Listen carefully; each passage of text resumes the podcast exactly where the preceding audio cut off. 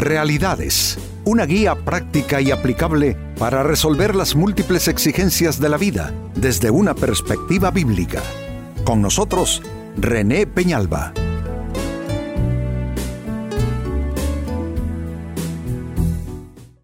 Amigos de Realidades, sean todos bienvenidos. Para esta ocasión nuestro tema, y es una pregunta, ¿honesto o deshonesto? ¿Cómo saberlo?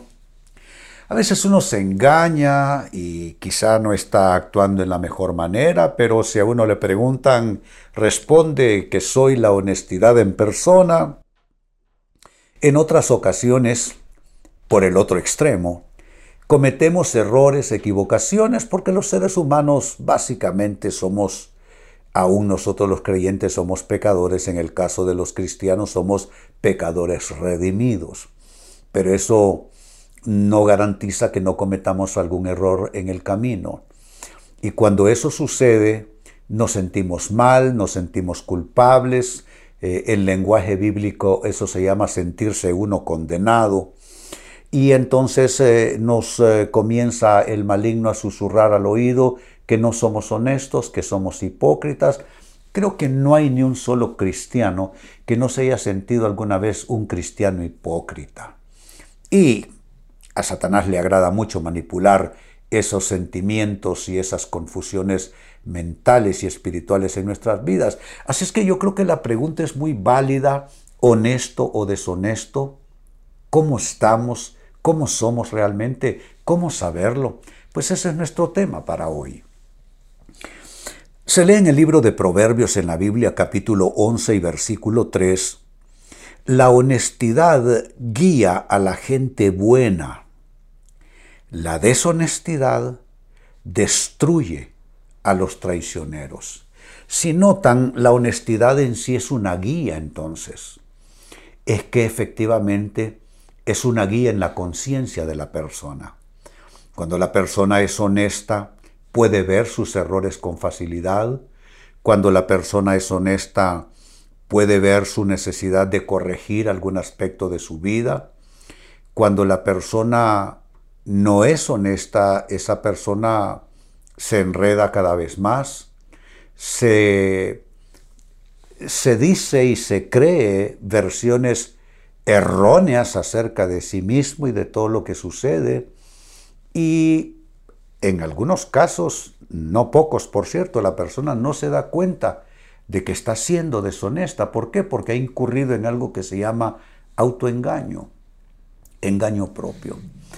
Así es que es interesante pues cómo esta escritura contrasta las dos condiciones, la honestidad versus la deshonestidad. Es que solo se puede estar en uno de esos dos ámbitos, no se puede estar en ambos. O uno eh, comienza a ser deshonesto consigo mismo, con Dios, con todo lo demás con su propia conciencia, o uno cueste lo que cueste, eh, eh, camina en pos de la honestidad. Y a mí me alegra cómo la escritura lo pone, la honestidad guía a la gente buena. Hoy mi oración sería que Dios guíe nuestra honestidad por las mejores rutas, que veamos todo lo que debamos ver, para bienestar nuestro, para bendición nuestra. Si hay algo importante que no estamos discerniendo, no estamos viendo, que el Señor ponga colirio en nuestros ojos para poder con honestidad ver lo que hay que ver para tomar decisiones y actitudes correctas. Pues con esta escritura como base trabajemos con la pregunta en qué consiste la honestidad, porque es un término que todos usamos, es de uso común, pero nunca está de más eh, caracterizarlo, eh, puntualizarlo, como para poder eh, ver y discernir hasta, hasta dónde la honestidad debe llegar en nuestras vidas, qué forma debe tomar. Así es que esta es la pregunta, ¿en qué consiste la honestidad? Y atención a las respuestas Vamos a la primera de ellas. Honestidad consiste en hablarte con la verdad siempre. Decirte siempre la verdad. Eso equivale a no decirte una cosa que no es, a no engañarte, a no mentirte a ti mismo. No, te tienes que decir la verdad. Ya creo que todos hemos escuchado ese dicho de que la verdad duele. Es así, la verdad duele porque no toda verdad es agradable. A veces tenemos que encarar verdades dolorosas eh, sobre nosotros mismos, pero qué importante es hablarse uno con la verdad siempre. Lo he dicho cualquier cantidad de veces aquí en realidades, Dios no busca gente perfecta porque gente perfecta no existe. Y Dios lo sabe mejor que nosotros. Pero lo que Dios busca es gente honesta, gente transparente, gente que si pecó va y le dice Dios, he pecado contra el cielo y contra ti. Gente que si comete un error está dispuesta a rectificar. Gente que quiere hacer honestamente la voluntad de Dios, gente que quiere hacer lo correcto todo el tiempo, pero para hacer lo correcto, amigos, hay que decirse la verdad. Y decirse la verdad equivale a llamar a las cosas por su nombre. Llamar pecado al pecado, llamar error al error, eh, llamarle egoísmo, llamarle mezquindad, llamarle mentira, como quiera que, hay que, eh, que sea, hay que llamar a las cosas por su nombre. Entonces eso es lo primero. Y te pregunto, amigo, te pregunto, amiga, ¿eres tú de este tipo de personas que ni modo ni qué remedio te dices la verdad? Todo el tiempo. Si no es así, pues yo digo que todavía estás a tiempo y puedes comenzar a partir de este programa a hablarte con más frecuencia con la verdad, a no evadirte, a no escabullirte, a no crear versiones antojadizas, sino verdad, verdad, verdad, verdad aunque, aunque duela. Bueno, Jesucristo dijo, y conoceréis la verdad, y la verdad os hará libres. Y lo dice en primera persona, en primer plano, Él es la verdad. Y conociéndolo a Él como la verdad suprema seremos libres, pero también tiene una aplicación universal su palabra, y es que cada vez que nos digamos la verdad tenemos la bendita posibilidad de ser liberados de cualquier cadena. Entonces, ¿en qué consiste la honestidad? En hablarte con la verdad siempre. Segunda respuesta, ¿en qué consiste la honestidad? Consiste en reconocer tu condición real todo el tiempo. Hay gente que está mal y se dicen que está bien, que están bien. Eh, hay gentes que están en pecado literalmente y andan presumiendo de santidad. Hay gente que se ha alejado de la voluntad de Dios hace ratos ya y todavía afirman que Dios camina a su lado. No, yo creo que es importante decirnos cuál es nuestra condición real. Y aquí yo siempre recurro a la imagen del hijo pródigo, la, la parábola del hijo pródigo. Dice la Biblia que estando él en una porqueriza, dice, de pronto, escuchen esto, de pronto volviendo en sí se dijo. Eso tiene que ver con haber recapacitado, eso tiene que ver con haber hecho una revisión y asentarse por fin en la realidad. Dice, eh, volviendo en sí, se dijo así, se habló a sí mismo y se dijo, en la casa de mi padre hay abundancia de pan y yo aquí perezco de hambre. Me levantaré e iré a mi padre y le diré, Padre, he pecado contra el cielo y contra ti ya no soy digno de ser llamado tu hijo, trátame como a uno de tus jornaleros. Y levantándose, dice el texto, volvió a su padre. ¿Saben qué es eso, amigos? Es uno, lo que ya dije, hablarse uno con la verdad y dos, reconocer la condición real en que se está viviendo. Nada peor, digo yo, que el engaño. Nada peor que darse explicaciones erróneas explicaciones equívocas, nada peor que ponerle falsos disfraces a nuestra conducta y a nuestra realidad. No, no, tenemos que reconocer dónde estamos. Y quiero insistir con esto, Dios no rechaza a nadie. Y la persona puede ser lo más pecadora posible. Eh, eh, puede haber sido el más empedernido pecador, pero si se arrepiente delante de Dios y corrige sus pecados y endereza sus caminos, Dios le recibe.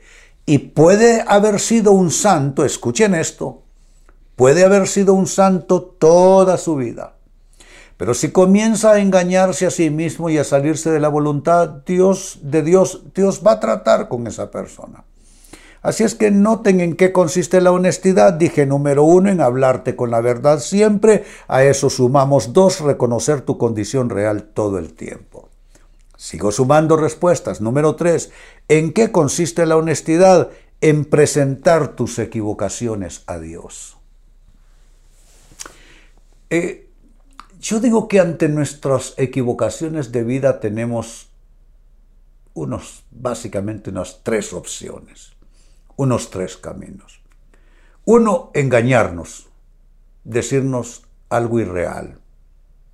Esa es una manera. Otra manera puede ser eh, condenarnos, sentirnos tan mal que quedamos hundidos en ese cieno, en ese lodo. La tercera opción puede ser traerlos a Dios. Dice la Biblia, si decimos que no tenemos pecado, ¿eh? para la gente que es santurrona, si decimos que no tenemos pecado, la verdad de Dios no está en nosotros. Y tratamos a Dios como si fuera un mentiroso entonces. Pero, añade, y es Pedro escribiendo, si confesamos nuestros pecados, Él es fiel y justo para perdonar nuestros pecados y limpiarnos de toda maldad. ¿Qué quiere decir eso? Aquí hay dos acciones por parte de Dios. Perdón que es condonación de deuda moral y espiritual. Y dos, limpieza, que significa un proceso de purificación, es decir, toda la polución, la contaminación moral y espiritual que nos deja el pecado, Dios la va limpiando. Entonces no tiene sentido engañarnos y mentirnos. Lo mejor es presentar nuestras equivocaciones, nuestros errores, nuestros pecados a Dios.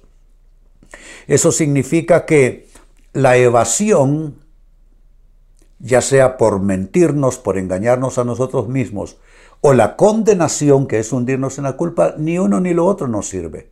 Son dos extremos que para nada nos van a servir. Pero si presentamos nuestros hierros, nuestros errores a Dios, eso sí sirve, porque Él perdona nuestros pecados y nos limpia de toda maldad. Y número cuatro, ¿en qué más consiste la honestidad? Consiste en renunciar a todo argumento de malicia o engaño. Dice Pablo en una de sus cartas que debemos renunciar a toda malicia. Eh, la malicia es eh, querer darnos de listos. No reconocemos cuál es nuestra situación, dónde están nuestros errores, nos pasamos de listos eso solo nos va a enredar más. Los argumentos, y el mismo Pablo lo enseñó, pueden ser cárceles para las personas. Dijo él que hay que destruir todo argumento que se ha levantado. Y, él a esos argumentos les llamó eh, fortalezas, que son eh, fortalezas espirituales de confinamiento. ¿Qué es lo que hay que hacer? Dijo en esa misma porción de sus cartas. Debemos de traer todo pensamiento nuestro a la obediencia de Cristo Jesús. Ahí se desbarata y se desarma todo engaño. Y destruir todo argumento falso. Yo soy un convencido, amigos, que detrás de muchos errores humanos lo que hay son falsos argumentos. De hecho, los falsos argumentos los encontramos desde el Génesis hasta el Apocalipsis en la Biblia. El primer falso argumento se lo dio Satanás a Eva y a Adán. Y el primer falso argumento, humanamente hablando, se lo dio Adán a Dios. Entonces, de ahí en adelante, argumentar erróneamente parece que es una tendencia humana a lo cual debemos todos renunciar si es que queremos caminar en honestidad delante de Dios y para nuestras conciencias también. Vuelvo al texto bíblico de inicio, libro de Proverbios, capítulo 11 y verso 3. La honestidad guía a la gente buena. Si tú eres honesto, esa honestidad te va a servir de guía, va a hablarle fuertemente a tu conciencia, indicando qué está bien y qué no está bien. Por el otro lado, sigo leyendo, la deshonestidad destruye a los traicioneros. Note que lo primero es una guía, la honestidad, pero lo segundo es poder de destrucción, la deshonestidad. No hay nadie que opte por ser deshonesto que no termine recogiendo pedazos. Pues con esta escritura como base, trabajamos con la pregunta a lo largo del programa, ¿en qué consiste la honestidad? y la hemos definido de cuatro maneras. Uno, en hablarte con la verdad siempre. Dos, en reconocer tu condición verdadera, tu condición real todo el tiempo. Tres, en presentar cada equivocación, cada error, cada pecado delante de Dios. Y número cuatro, en renunciar a todo argumento de malicia y todo argumento de engaño en tu persona. Amigos, con esto cierro el tema, de igual manera me despido y les recuerdo que nuestro enfoque de hoy ha sido titulado Honesto o deshonesto, ¿cómo saberlo? Hemos presentado Realidades con René Peñalba. Puede escuchar y descargar este u otro programa en renépenalba.net